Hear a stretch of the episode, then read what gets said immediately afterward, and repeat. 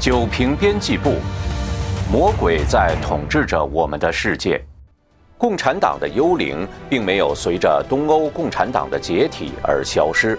第七章，家庭篇：魔鬼在毁掉我们的家庭。上。引言：自从二十世纪六十年代开始，现代女权、性解放、同性恋权利等各类反传统运动在西方甚嚣尘上。首先受到冲击的是传统家庭。美国一九六九年加州离婚法开启单方离婚绿灯，各州竞相效仿，离婚结婚比率自六十年代至八十年代增长超过一倍。五十年代，大约百分之十一的诞生于婚姻家庭的孩子目睹自己的父母离婚；到了七十年代，这个比率蹿升至百分之五十。根据美国疾病控制中心的数据，二零一六年美国新生婴儿中超过百分之四十属于非婚生孩子，而六十年前的一九五六年，这个数字不到百分之五。在东西方传统社会里，贞洁的两性关系被视为美德，如今变成被嘲弄的可笑观念。伴随女权运动而来的同性婚姻权利运动，更寻求法律上重新定义家庭和婚姻。更有甚者，现任美国联邦公平就业机会委员会委员的一名法学教授，曾在2006年发起签署一项宣言。名为“超越同性婚姻，看待我们家庭关系的战略新视角”，鼓吹人们按自己的任何欲望组成任何形式的新家庭，包括多夫妻婚姻家庭、两对同性恋组成一个家庭等等，并宣称传统婚姻家庭不应该比其他任何形式的家庭享有更多法权。在公立学校里，几千年来被传统社会视为可耻的婚前性行为——同性恋，不但被灌输为正常的，甚至有的学校干脆把任何形式的以传统理念教育孩子视为大逆不道，以便孩子性倾向能够自由发展，即毫无阻碍地发展成为同性恋、双性恋或者跨性人等。如二零一二年，罗德岛学区宣布禁止公立学校举行妇女母子舞会，宣称公立学校无权给孩子灌输诸如“女孩喜欢跳舞，男孩喜欢棒球”之类的观念。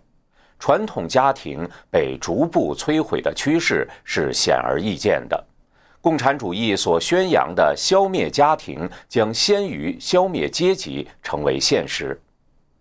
在西方社会里，摧毁家庭的因素有许多方面，不但有女权、性解放、同性恋运动的变异观念冲击，还伴有左派自由主义、进步主义等打着自由、公平、权利、解放的旗帜，变异法律制度、经济政策，以各种显性、隐性的形式推波助澜，诱导人们抛弃和变异传统的婚姻家庭观念。而所有这一切，所谓现代思潮运动，从十九世纪初发端，就带着共产主义因素的深深烙印。共产邪灵善于不断变化和欺骗，这使人们一次又一次被其表面动听的口号迷惑，最终却在其挖好的泥沼中越陷越深。我们今天所看到的传统家庭被摧毁、人心被变异的局面，实际上是共产邪灵近两百年来精心策划、逐步实施的结果。这个局面造成的直接后果是，家庭作为社会稳定的基本单元被破坏，由神的教诲而确立的传统道德被摧毁。通过家庭承传、培养、熏陶下一代传统信仰、价值理念的功能丧失，使年轻一代人没有传统理念约束，由共产邪灵直接来掌控其灵魂。一，神给人留下的传统家庭，在东西方的传统文化中，婚姻乃是由神设立为天作之合。不可毁弃。男人和女人都是神按照自己的形象造的，在神的面前都是平等的众生。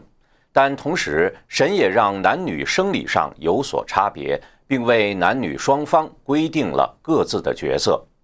在西方传统中，女人是男人骨中的骨，肉中的肉。男人要像爱护自己的身体一样爱护妻子，甚至不惜舍己维护妻子；而女人则应当配合与帮助丈夫，使二人成为一体。男人负责在外流汗满面才得糊口，以支持家庭；女人生产儿女必多受苦楚，都源于人的不同原罪。类似的，在东方传统文化中，男人为阳，向天，当自强不息，有承载风雨、呵护家庭的责任；女人为阴，向地，以厚德载物，当柔顺体贴。有相夫教子的义务，男女各居其位，才能阴阳和合，子女才会健康成长。传统的家庭发挥着传承信仰、道德、维护社会稳定的功能。家庭是信仰的摇篮，价值承传的纽带。孩子的人生第一个老师就是父母。孩子如果从父母的言传身教中学到无私、谦卑、感恩、坚韧等等传统美德，必将会使其受益终生。传统的婚姻生活也促进男人和女人自身品行健康成长。他要求丈夫和妻子以一个全新的态度对待自己的情感和欲望，体贴包容对方。这一点和变异的同居生活有本质上的区别。人的情感总有阴晴变幻，两人高兴了在一起，不高兴了就分手。这种关系和一般的朋友关系没有区别，并不需要婚姻来约束。马克思则鼓吹情感上无任何约束的性爱，当然就是要解体传统婚姻，消灭家庭。二。共产主义以消灭家庭为目标。共产主义认为家庭是私有制存在的形式，消灭私有制必然要消灭家庭。原教旨共产主义把经济因素作为主导家庭关系的关键。当代的马克思弗洛伊德主义在把人的性欲视为理解家庭问题的钥匙。二者相同之处。都是把人的基本伦理道德抛在了一边，崇尚物质欲望，实际是把人变为兽，从而通过变异人的理念来摧毁家庭。共产主义有一个很迷惑人的学说，就是要解放全人类。这不仅仅是经济意义上的解放，也包括解放人类自身。解放的对立面是压迫。那么，在人类自身的解放中，压迫来自哪里呢？共产主义给出的回答是：压迫来自自己的观念。这个观念是由社会传统道德强加的。传统的父权家庭观念压迫女性，传统的性道德压迫人性。共产主义解放自己的理论被后世的女权主义、同性恋权利运动继承发展。导致反对传统婚姻家庭、性解放和同性恋等等反传统的观念大行其道，成为魔鬼消灭家庭的重要工具。共产主义要推翻一切传统的道德观念，这一点在《共产党宣言》中有明确的表述。三，共产主义的淫乱基因。共产邪灵处心积虑破坏传统家庭。早在19世纪初，魔鬼选择了空想社会主义代表人物，播撒其思想种子。共产主义思想开拓者罗伯特·欧文于1824年在美国印第安纳州建立了新和谐乌托邦公社，两年后以失败告终。公社成立之日，他宣称。公社把人类从三位一体的巨大恶魔中解救出来。对“巨大的恶魔”一词，他解释说：“我是指私有财产以及以私产为基础荒谬的宗教和婚姻。”欧文死后，另一位有影响力的乌托邦共产主义者是法国人查尔斯·傅立叶。他的思想深深影响了后来的马克思和马克思主义者。他死后，其门徒将其思想带入1848年革命和巴黎公社，随后又扩散到美国。傅立叶首次编造了“女权”一词，在他的理想共产社会称作“法朗集”中。传统家庭被嗤之以鼻，群交狂欢派对被高度赞颂为充分解放了人类的内在激情，并宣称公平社会应该对性弱势者，如年老、长相丑陋者给予照顾，以保障人人享有性满足的权利。他认为，任何形式的性满足，包括性虐狂，甚至家庭成员乱伦乃至受教。只要不是强迫的，都应该允许。因此，他堪称当代同性恋运动新兴分支库尔理论的先驱。受欧文，特别是傅立叶影响，19世纪在美国先后出现数十个共产主义乌托邦公社，但大都昙花一现，以失败告终。其中最持久的是以傅立叶理论为基础建立的昂内达公社。维持了三十二年，该公社鄙视传统一夫一妻婚姻，鼓吹群婚滥交，社员通过每周重新分配而公平得到和其任何心仪之人性爱的机会。最终，创办者约翰·汉普瑞·诺伊斯因惧怕教会的法律诉讼而秘密逃亡，公社被迫放弃公妻制。诺伊斯后来著书立说，成为圣经共产主义的鼻祖。共产主义的淫乱基因是其理论发展的必然。从一开始，共产主义魔鬼就诱惑人背弃神的教诲，否认神，否认原罪。依照这种逻辑，本来是人类道德堕落造成的社会问题，其罪恶根源被归结为私有制。共产主义让人相信，消灭了私有财产，人就不会为此纷争。但即使财产公有之后，人还可能为配偶而产生纷争。因此，空想社会主义者公然以公妻制为解决方案。这些共产主义播种者创办的共产乐园，或者直接挑战传统家庭，或者鼓吹公妻制。以至于各社区、教会、政府都认为这对社会道德伦理构成了挑战，从而一致采取行动压制。共产主义共产共妻的狼藉声明不胫而走。失败的乌托邦公社给了马克思、恩格斯一个教训：公开鼓吹淫乱的公妻制的时机还不成熟。虽然共产党宣言中消灭家庭的目标并没有改变。他们采用了隐晦的方式陈述其毁灭家庭的理论。马克思死后，恩格斯完成了马克思关于家庭的论述：家庭、私有制和国家的起源，进一步阐述马克思主义的婚姻观。书中指出，历史上一夫一妻制的出现，并不是个人性爱的结果，而是为了保存和继承私有财产产生的。这是一夫一妻制产生的最主要目的。恩格斯称这种一夫一妻制是基于财产的古典模式。他认为，财产公有化之后，一种崭新的、纯粹基于爱情的婚姻模式将会出现。没有财产的束缚，基于纯爱慕之心的婚姻，听起来多么的高尚！但是，马克思、恩格斯的辩解在共产主义的实践者那里显得苍白无力。感情是靠不住的，今天爱这个，明天爱那个，这不就等于是在鼓励性乱吗？前苏联和中共政权建立之后的乱性，见下一节，正是马克思主义实践的结果。夫妻之间的情感不会永远一帆风顺。而传统婚姻的誓言“至死不再分离”，既是对神的誓约，其本身也表明了双方在婚姻之时就准备着未来的情感可能会遇到困境，以及双方共同应对这种困境的决心。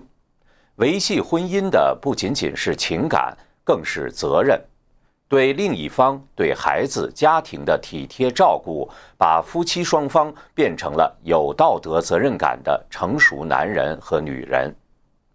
马恩在家庭私有制和国家的起源中鼓吹，在共产社会中，财产公有、家务劳动职业化，生了孩子也不用担心，因为照看和教育孩子由国家负责，这样完全不必担忧任何后果。而这一切正是今天最主要的经济和道德压力，妨碍了姑娘把自己彻底献给所爱的男子。这难道不足以带来无任何约束的性交，以及随之而来社会更宽容对待女人贞洁的荣耀和失贞的耻辱吗？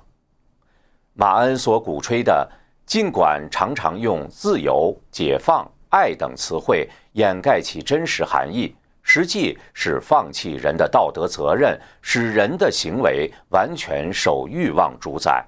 但无论是傅立叶还是马克思时代，多数民众还没有彻底背离神的教诲，对于共产主义的淫乱思想尚有相当的戒备。即便马克思本人也想象不到。二十世纪以后的人类是如何以各种借口接受其淫乱思想和实施其消灭家庭的目标的？红魔安排人撒下了淫乱变异的种子，也系统安排了引诱人类屈从欲望而背离神的教诲，逐步堕落，最终让其实现消灭家庭、变异人心之目标，使人落入红魔掌控。四。共产政权下的共产共妻实践。如前所述，淫乱是共产主义的内在基因。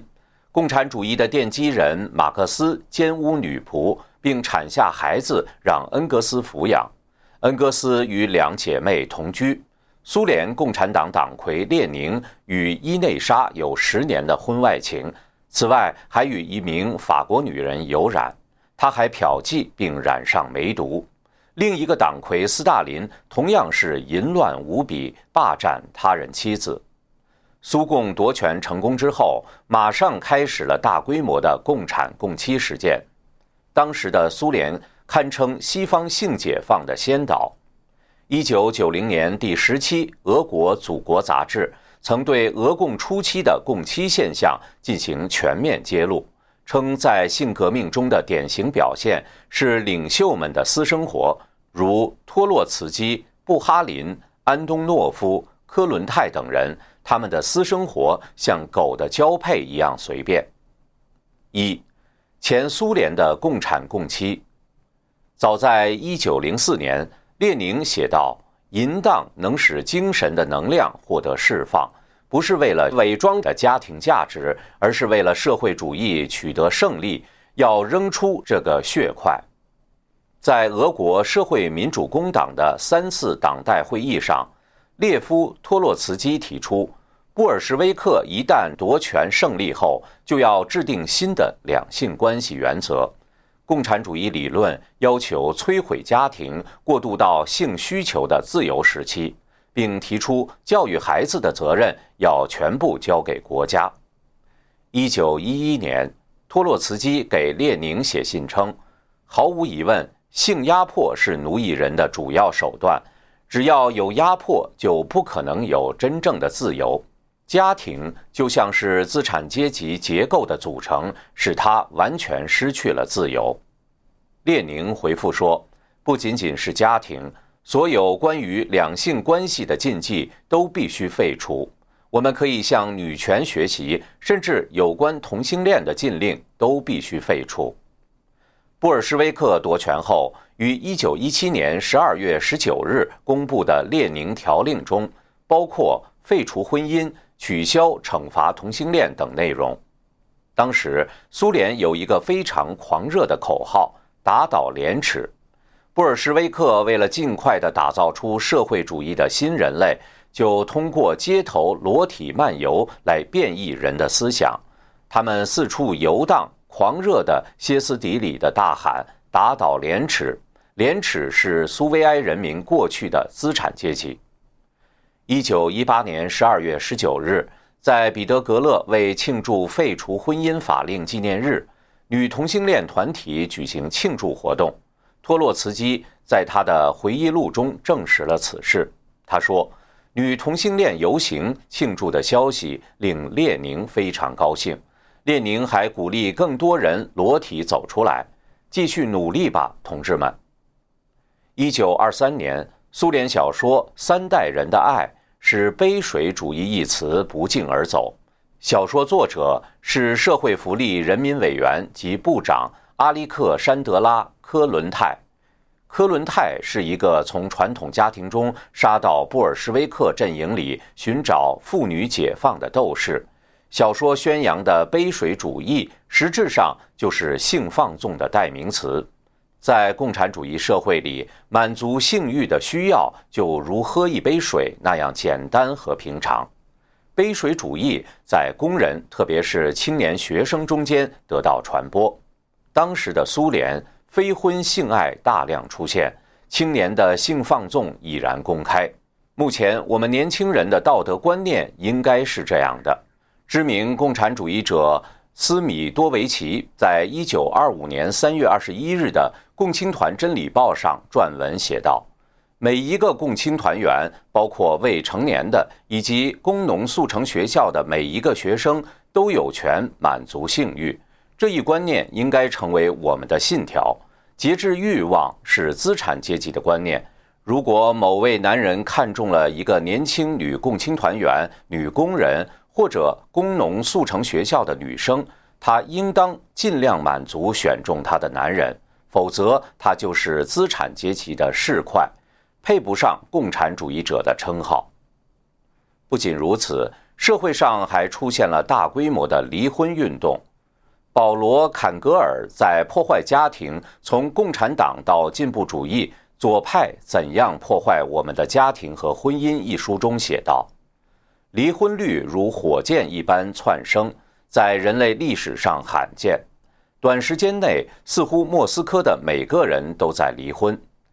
一九二六年，美国有影响力的《大西洋月刊》发表题为《苏联人为消灭婚姻奋斗》的文章，报道当时苏联令人震惊的情况。前苏联性解放期间，还出现瑞典家庭现象。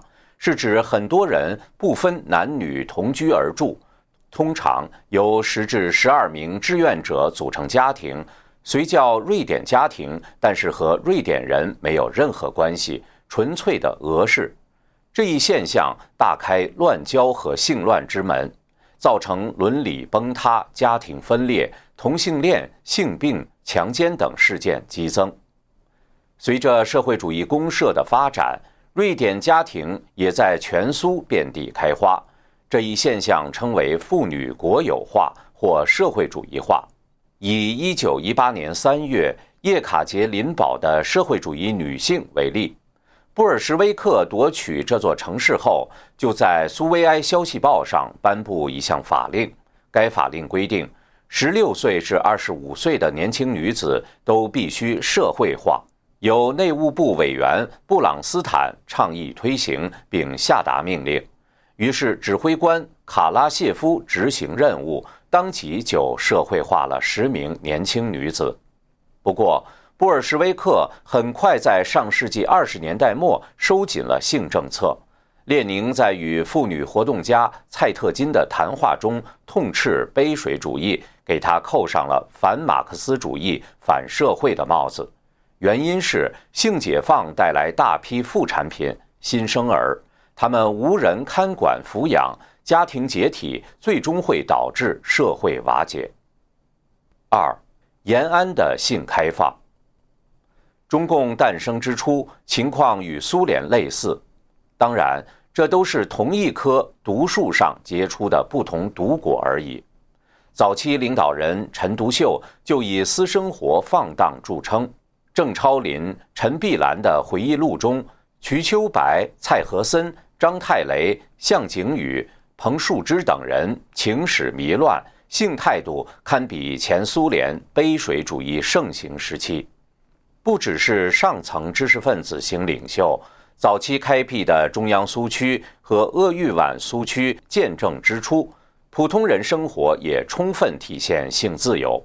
由于提倡妇女平等，结婚离婚绝对自由，出现了大量因满足性欲而妨害革命工作的情况。苏区青年还往往以拜干娘、接近群众为名谈恋爱，年轻女性拥有六七名性伴侣的不在少数。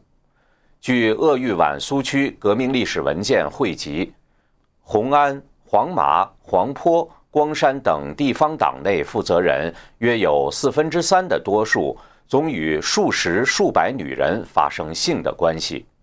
一九三一年春末，张国焘主政鄂豫皖苏区后，即发现梅毒流行甚广，不得不报告中央，所求诊梅毒疥疮的医生。多年后。其回忆录中对当时苏区调戏妇女的事，对妇女乱来和某些高级将领的姘头仍记忆犹新。一九三七年，李克农担任中共八路军驻京办主任，负责领取军饷、医药物资等。一次，国民政府主管部门审核八路军的医药清单时，发现其中治疗花柳病的药品数量相当大。经办人员就问李克农：“难道贵军中得这种病的人很多吗？”李克农一时语塞，只好编谎搪塞，说是给当地百姓治病。中共二十世纪三十年代的性自由同样危及了政权，不但有和苏俄相同的社会瓦解问题，还使已婚的红军战士军心动摇，担心参军后妻子出轨改嫁，影响部队战斗力。而且，这种高度的性自由也坐实了其共产共妻的恶名。为此，苏区才不得不颁布了保护军婚、限制离婚次数等政策。五，共产主义如何摧毁西方家庭？邪灵的各种变异思潮，自19世纪开始，在西方经过上百年蜕变演进之后。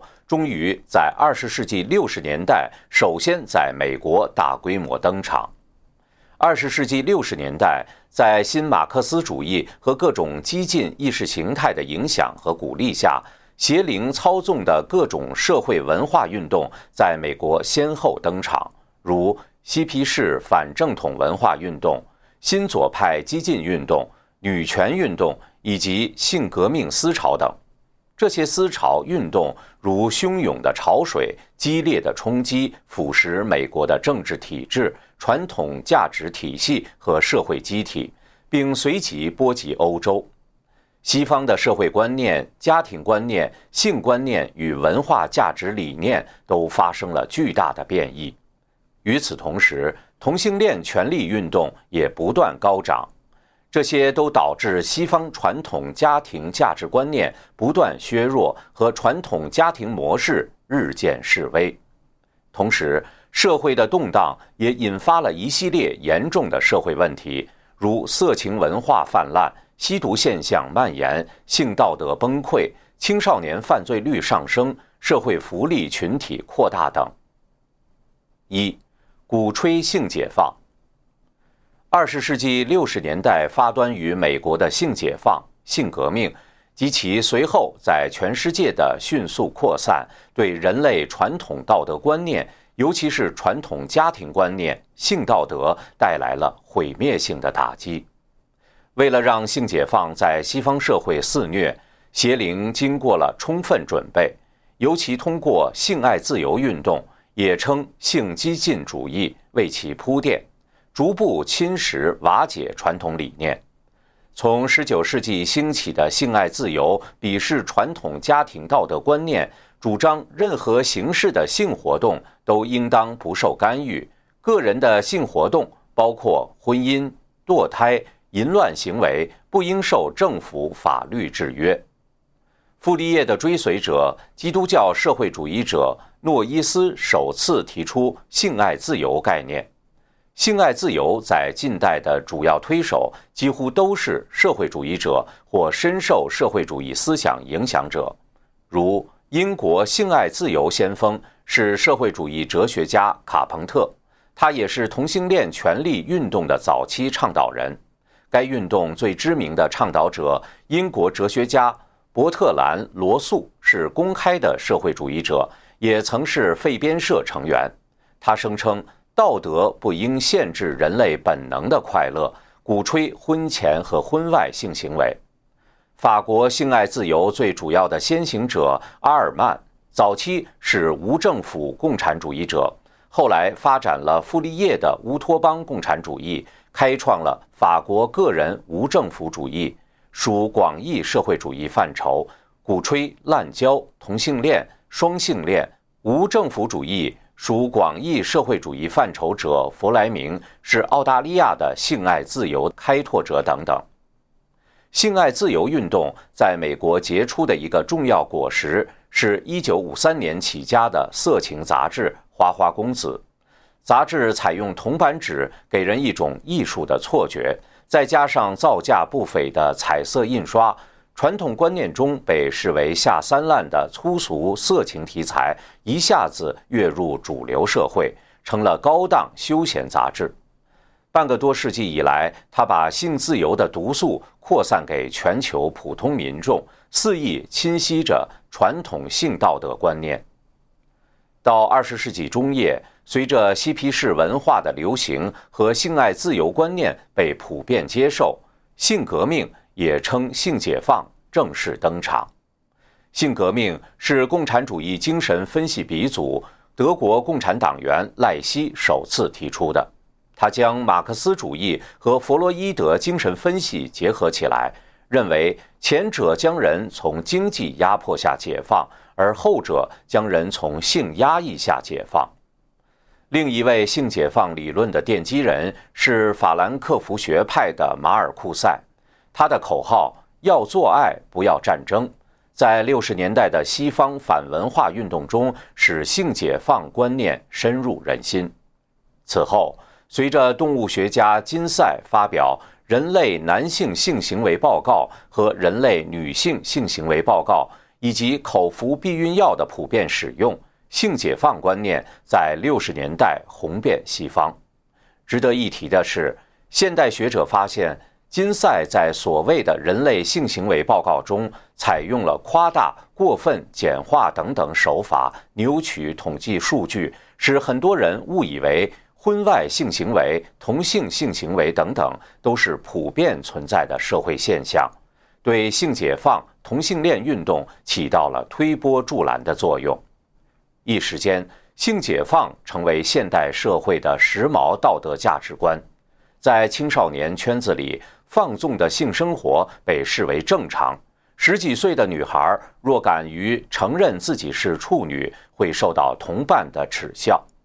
资料表明，1954年至1963年之间，达到15岁的美国人，也即60年代的青年中，82%的人在30岁之前有过婚前性经验。到2010年代，结婚前仍为处女的新娘仅为 5%，18% 的新娘婚前有过十个以上的性伴侣。性成为大众文化的流行主题。以性描写招揽读者的文学作品充斥市场，儿童不宜的 X 级影片受宠于各大影院。二，鼓吹女权，唾弃传统家庭。一，女权运动背后的共产主义推手。女权运动是共产邪灵利用来破坏家庭的另一驾轻就熟的工具。早期女权运动也称第一波女权运动，十八世纪发端于欧洲，主张妇女应当在教育、就业和政治方面享有与男子同等的待遇。十九世纪中叶，女权运动的中心从欧洲转向美国。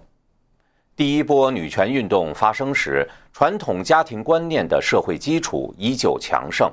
这时的女权运动并不主张直接挑战传统家庭。当时影响力显著的女权主义者，如18世纪英国的玛丽·乌斯东奎夫特，19世纪美国的玛格丽特·富勒，19世纪英国的约翰·斯图亚特·密尔都主张一般女性婚后应以家庭为主，女性的潜能主要是在家庭领域里发展，女人充实自己是为了家庭，如教育子女、管理家政等。而那些特别优秀的特殊女性，应该不受任何阻碍，自由发挥她们的才能，甚至和男性一较长短。二十世纪二十年代后，随着妇女选举权获得各国法律承认，第一波女权运动渐趋平静。此后，随着大萧条的冲击和二战的影响，女权运动基本偃旗息鼓。与此同时，共产邪灵也早早埋下了摧毁传统婚姻家庭和性道德观念的种子。早期的空想社会主义者在19世纪就为现代激进女权运动奠定了方向。被称作女权主义之父的傅立叶宣称，婚姻把妇女变成了私有财产；欧文把婚姻诅咒为邪恶。这些空想社会主义者的思想被一批女权主义者继承并发展，如19世纪女权主义者莱特继承了傅立叶的思想，主张实现女性的性观念自由；英国女权活动家惠勒继承了欧文的思想，激烈谴责婚姻把女人变成了奴隶等等。同时，社会主义女权活动者也是19世纪女权运动的重要组成部分。当时，法国最有影响的女权刊物，如法国第一份女权主义日报《妇女之声》、《自由妇女》，后更名为《妇女论坛》、《妇女政治》、《妇女评论》等，其创办者或是圣西门乌托邦主义者，或是傅立叶的追随者。由于当时女权主义和社会主义的紧密联系，遭到当局严厉审查。我们看到，当第一波女权运动如火如荼地进行着的同时，红魔也同时安排了各种激进思潮，冲击传统家庭婚姻观念，为随后到来的更加激进的女权运动做了铺垫。第二波女权运动始于上世纪六十年代末的美国，随后波及到西欧及北欧，并迅速扩展到整个西方世界。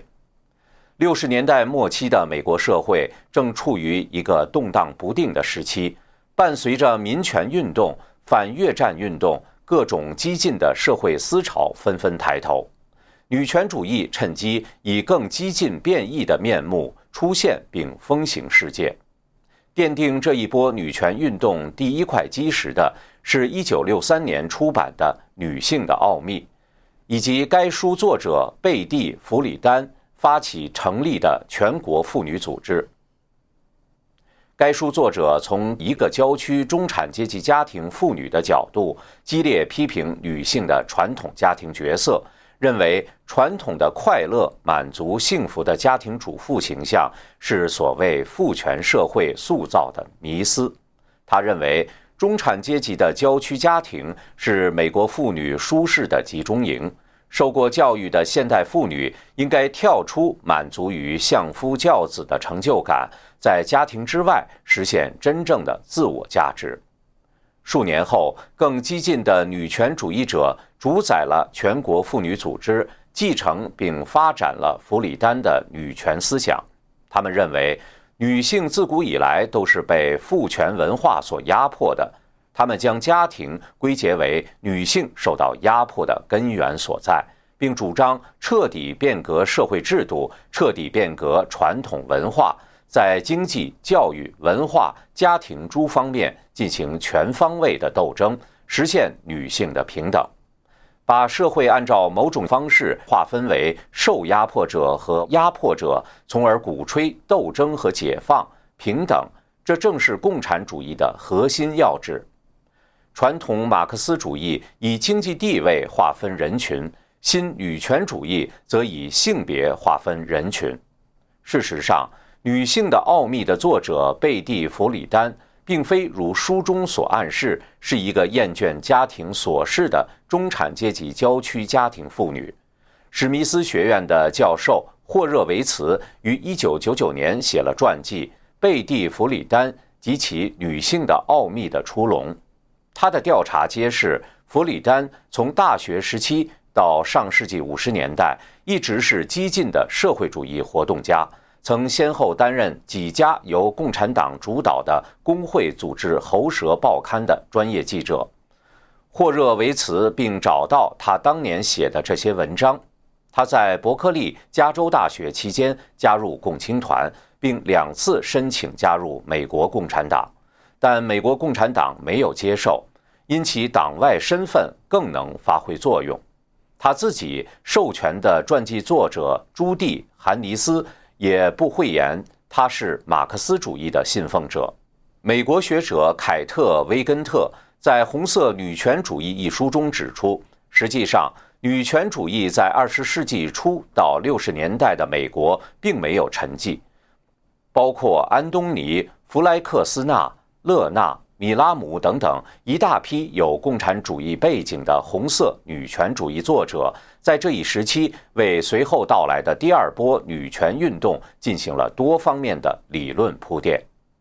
安东尼早在1946年就运用马克思的分析方法，以白人压迫黑人做类比，指出男性同样压迫着女性，只是由于受麦卡锡反共影响。共产主义臭名昭著，他们从此闭口不谈自己的红色背景。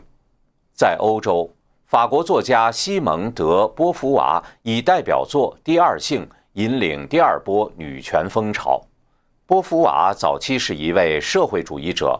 1941年，他与共产主义者、哲学家保罗·萨特及其他作家一起创建了法国地下社会主义组织。社会主义与自由。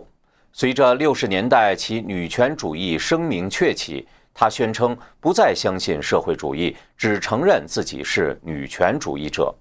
她主张女人不是生成的，而是形成的，鼓吹虽然性是由人的生理特征决定的，而性别则是在人的社会性的影响下后天所形成的一个自我认知的心理概念。